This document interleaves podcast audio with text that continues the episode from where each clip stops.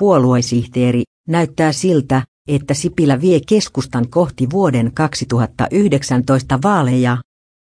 Keskustan puoluesihteeri Jouni Ovaska ei ole yllättynyt tiedosta, että pääministeri Juha Sipilä aikoo hakea jatkokautta keskustan puheenjohtajana kesäkuun puoluekokouksessa Sotkamossa. Viiva Sipilän ilmoitus oli odotusten mukainen, sanoo Ovaska mukaan kentältä tullut palaute kertoo, että